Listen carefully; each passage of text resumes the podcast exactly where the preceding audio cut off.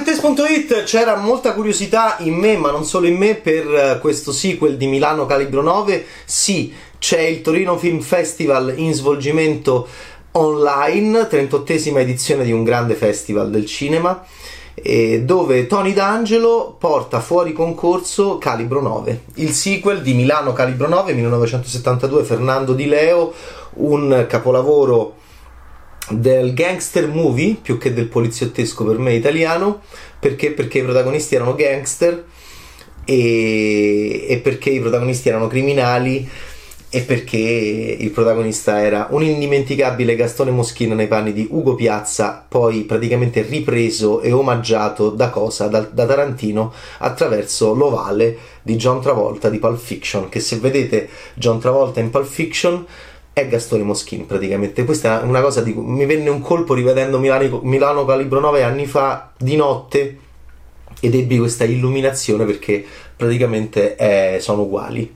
Vabbè, al di là di queste associazioni e associazionismi e parallelismi iconografici tra grandi film e grandi, è un grande ammiratore di Fernando Di Leo come Quentin Tarantino, che conscio o non conscio porta l'ovale, porta il primo piano di Gastone Moschin, porta quell'espressione, la porta dentro il Vincent Vega di John Travolta in Pulp Fiction. Ugo Piazza, personaggio storico, meraviglioso, romantico, perdente, ok, Milano Calibro 9. Infatti si innamorava di lui Rocco, interpretato da Mario Adorf, che lo menava all'inizio del film, e poi in una sorta di delirio da bromance, oltre bromance prima del bromance, in un delirio di ammirazione misto ad amore e stima enorme, criminaloide, vendicava la morte vigliacca, la morte scorretta anche per il codice criminale del povero Ugo Piazza nel finale stupendo di Milano Calibro 9 di Fernando Di Leo. Ok, sono passati tantissimi anni, forse Ugo ci ha avuto un figlio, si chiama Fernando, fa il penalista, è interpretato da Bocci, e Marco Bocci è bello, è molto glamour. Tony D'Angelo lo riprende in chiave molto glamour. D'altronde Tony D'Angelo è legato al glamour perché Falchi era un omaggio in un certo senso a I Falchi della Notte di Bruce Malmuth, che era un bel poliziesco di passaggio proprio tra la durezza documentaristica del braccio violento della legge di Friedkin dei 70 e l'estetica glamour degli anni 80, Falchi della Notte, con un grande Sylvester Stallone, i cappelli, i zuccotti, ok. Ok, quindi Tony D'Angelo è un regista figlio d'arte, legato all'estetica, già ha fatto cose, è molto legato ai sentimenti, forse troppo, perché in questo film c'è una parte sentimentale molto espressa. E nel frattempo è un gangster movie che risente un po' del momento d'oro della serialità televisiva italiana, che è diventata anche internazionale con 000 di Sollima da Saviano, ok, Gomorra. Quindi se vi sembrerà di vedere un episodio di Gomorra, perché hanno budget, hanno facce, è lì che c'è il cinema di genere italiano, è lì che si è trasferito ovviamente, perché c'è un nostro amore di spettatori per facce, per personaggi, per saghe.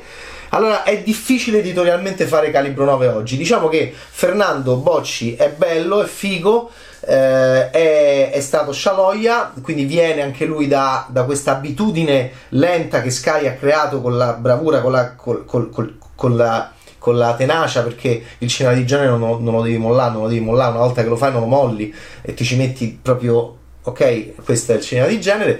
Quindi da quella fine degli anni della prima decade dei 2000, quando arriva Romanzo Criminale, ok, facciamolo, lo facciamo, lo sappiamo fare, e molta gente è andata lì, no? Ok, siamo in una Milano un po' troppo computer, non è che mo perché devi fare un gangster movie ora devi sempre inquadrare i computer. Poi un'altra cosa interessante che mi ha colpito all'inizio del film di D'Angelo, che è interessante, fuori concorso al Torino Film Festival 38, è che ci sono troppi computer inquadrati, secondo me. Non è che mi devi, cioè, ok, trasferimenti 100.000,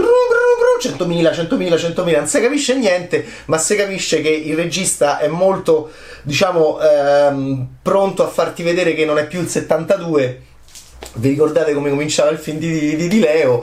Va bene, i pacchi, la metropolitana, scambiarsi sti pacchi, tutti i fogli bianchi e vabbè, il personaggio di Rocco, di Mario Adorf, che sbroccava il... ok. Poi gli schiaffoni in Dolby, va bene, ok. Allora, perfetto. Adesso invece è tutto più rarefatto, è tutto più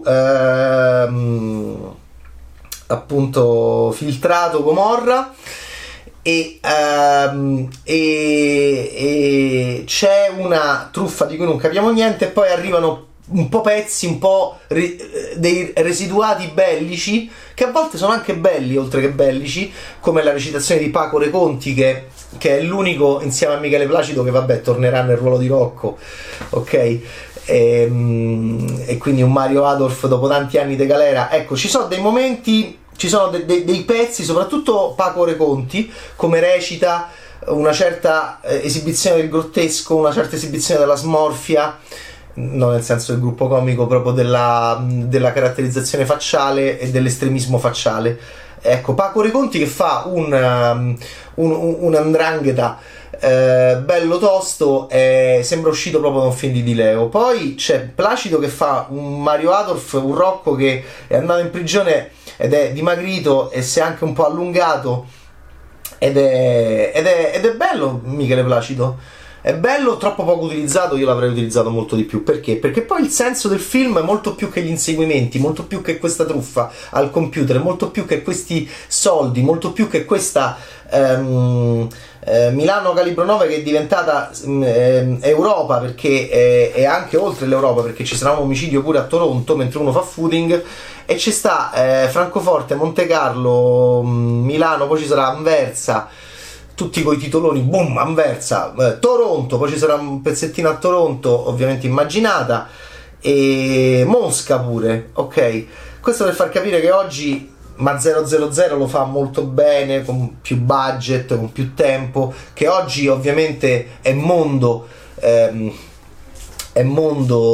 questo tipo di associazione a delinquere, 500 miliardi di euro l'anno.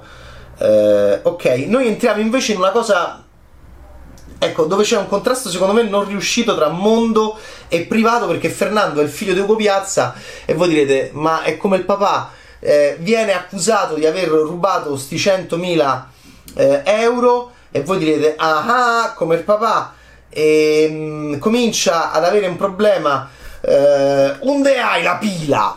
Anche questo è un momento, anche c'è un killer calabrese figo che corre, onde hai la pila? Che menano, però poi all'inizio c'è anche una intro da serie televisiva secondo me, con poi titoli di testa da serie televisiva che arrivano dopo 9 minuti di intro che io non avrei fatto, perché ti dà l'idea della serie televisiva, a meno che non si voglia fare già una serie televisiva da Calibro 9. Questo è un po' il problema per chi vede oggi questo tipo di prodotto audiovisivo. Poi entriamo in questa storia dove Fernando, che fa la bella vita, che va in discoteca, che c'ha la mamma, voi direte ma no, era morta, no, è il cazzottone di Ugo Piazza che aveva inondato di sangue la maledetta Nelly di Barbara Bouchet, in realtà non ha provocato la morte di Nelly, questo va bene perché alla fine poi si poteva fare, e sta lì in doppiata, sembra la nana di La Grande Bellezza di Paolo Sorrentino, un po' troppo l'effetto del doppiaggio mentre parla anche con Fernando suo figlio. Voi direte ma come, Nelly è sopravvissuta, Fernando è suo figlio e quindi è il figlio pure di Ugo Piazza? Sì, ci sarà pure i momenti più teneri collegati a Milano Calibro 9, c'è la Michele Placido quando va anche sulla tomba di Ugo Piazza, 8-6 quando è nato Ugo, l'8 giugno del 1932 quando è schiattato Ugo, il 25 febbraio del 1972. Abbiamo l'effetto anche Creed di vedere su YouTube le prove di questi personaggi come se il cinema fosse storia, ma mentre in Creed è emozionante ed è fighissimo perché Rocky effettivamente è stato un campione di pugilato e quindi è plausibile che YouTube faccia vedere. Qui effettivamente vabbè, c'è l'idea che ci sia un servizio televisivo che ricordi le malefatte di Ugo Piazza e anche la sua morte. Nel frattempo tempo a un certo punto arriva un problema, che è Xenia Rappoport, attrice che io amo, che però fa una di una famiglia andrina dell''ndrangheta, i Corapi, che entrano in contrasto con gli Scarfò, perché questi soldi che non si capisce niente della trama, ma questo non è importante, però arrivano sti Scarfò e sti Corapi che cominciano a spararsi, inseguirsi. È un film di inseguimenti, uno a piedi buono, uno con la macchina con degli slow-mo, un po' così, in una cava in Calabria. E a volte D'Angelo fa molto John Woo più che Fernando Di Leo. A un certo punto c'è uno slow-mo, c'è anche un freeze frame su pezzi di vetro che galleggiano in aria mentre io e lei ci baciamo. Voi direte vabbè, ma è un delirio di melodramma, action, sparatoria, shoot 'em up, John Woo anni 90, sì, che però non c'entra molto con questo tipo di... anche con la tradizione di Fernando Di Leo, no? I fan di Fernando Di Leo. Va bene, comunque lui ci mette anche molto romanticismo e secondo me una cosa che mi entusiasma, che non posso dire, è il finale del film, perché a un certo punto attraverso questa... è come se il film secondo me avesse un problema. Ha un'esteriorità che è stata enfatizzata in un modo secondo me non particolarmente peculiare, mentre ha un'interiorità psicologica che secondo me è la parte più bella del film, che è legata a figlio e padre e ai Piazza, e io non posso aggiungere altro, ai Piazzi, questi piazzisti, Piazza e Piazza, che però arriva quando tu ti sei dimenticato un po' tutto. Devo essere criptico, perché il finale è un colpo di scena dopo l'altro, un po' come appunto, ecco, lì diventa molto Di Leo. Eh sì, e lì diventa molto anche doppio gioco, triplo gioco, quadruplo gioco, chi frega chi. E avrei voluto molta più psicosi e molta più concentrazione sul personaggio di Fernando, interpretato da Marco Bocci, e che poteva essere l'asso nella manica degli ultimi 20 minuti del film. Perché poi con la Rappoport c'è anche un rapporto di Rappoport del passato, e poi c'è anche ridere dopo una sparatoria che non sono d'accordo, c'è uno andare a fare il bagno dopo una sparatoria che io non sono tanto d'accordo. D'Angelo enfatizza molto dei momenti, delle parentesi sentimentali, romantiche, sulle quali io non sono particolarmente d'accordo. Mentre siamo in corsa, mentre poi dobbiamo andare ad Anversa, mentre poi hanno spaccato la gamba a mia madre, voi direte vabbè, ma Barbara Bouchet che parla doppiata, che fine fa? Anche lei ce la dimentichiamo un po'. Come avrei di più? Io mi sono... vabbè, io... a parte che Michele Placido l'ha fatti quei film, c'è stato in quel periodo, e poi è un pezzo di nostro cinema che è sempre più da tutelare, e ci sta, perché è un gamer, perché è un grande del cinema italiano, un colosso, e quindi lo dovevi... tu hai Placido, lo devi fare di più. Quello che voglio dire è che ho visto più Di Leo nello Spietato di Renato De Maria, Netflix, produzione Netflix. Ho visto più Di Leo in quel bel film, con bellissimo film di De Maria con Scamarcio e la Serraiocco. Mi è piaciuto da morire quello là. Questo è più pulito ed è più glamour ed è strano, ed è strano. Però, ripeto, sarà interessante sentire molto il dibattito tra gli appassionati di Di Leo per capire, perché c'era attesa, perché era un nostro film del 72 molto bello, non solo perché Tarantino, molto bello, molto importante, molto cinema, e molto caratterizzato e caratterizzante, quindi è interessantissimo vedere come si può proseguire. Musiche, Bacalov e Osanna, vabbè, no. Non si può, è difficilissimo raggiungere Bacalov e gli Osanna, e infatti è più forte il repertorio, rumore e sail alla fine, ok, vabbò. Strano, un po' schiacciato dalla grande serialità gangster crime italiana degli ultimi anni, che già schiacciava moltissimo e faceva scomparire Anime Nere di Francesco Munzi, che nel 2014, quando comincia La Grande Gomorra serie tv, sembrava un episodio moscio de Gomorra serie tv. Occhio quando si fa questo cinema, perché oggi 000 fantastico, anche con ottima utilizzo di attori stranieri.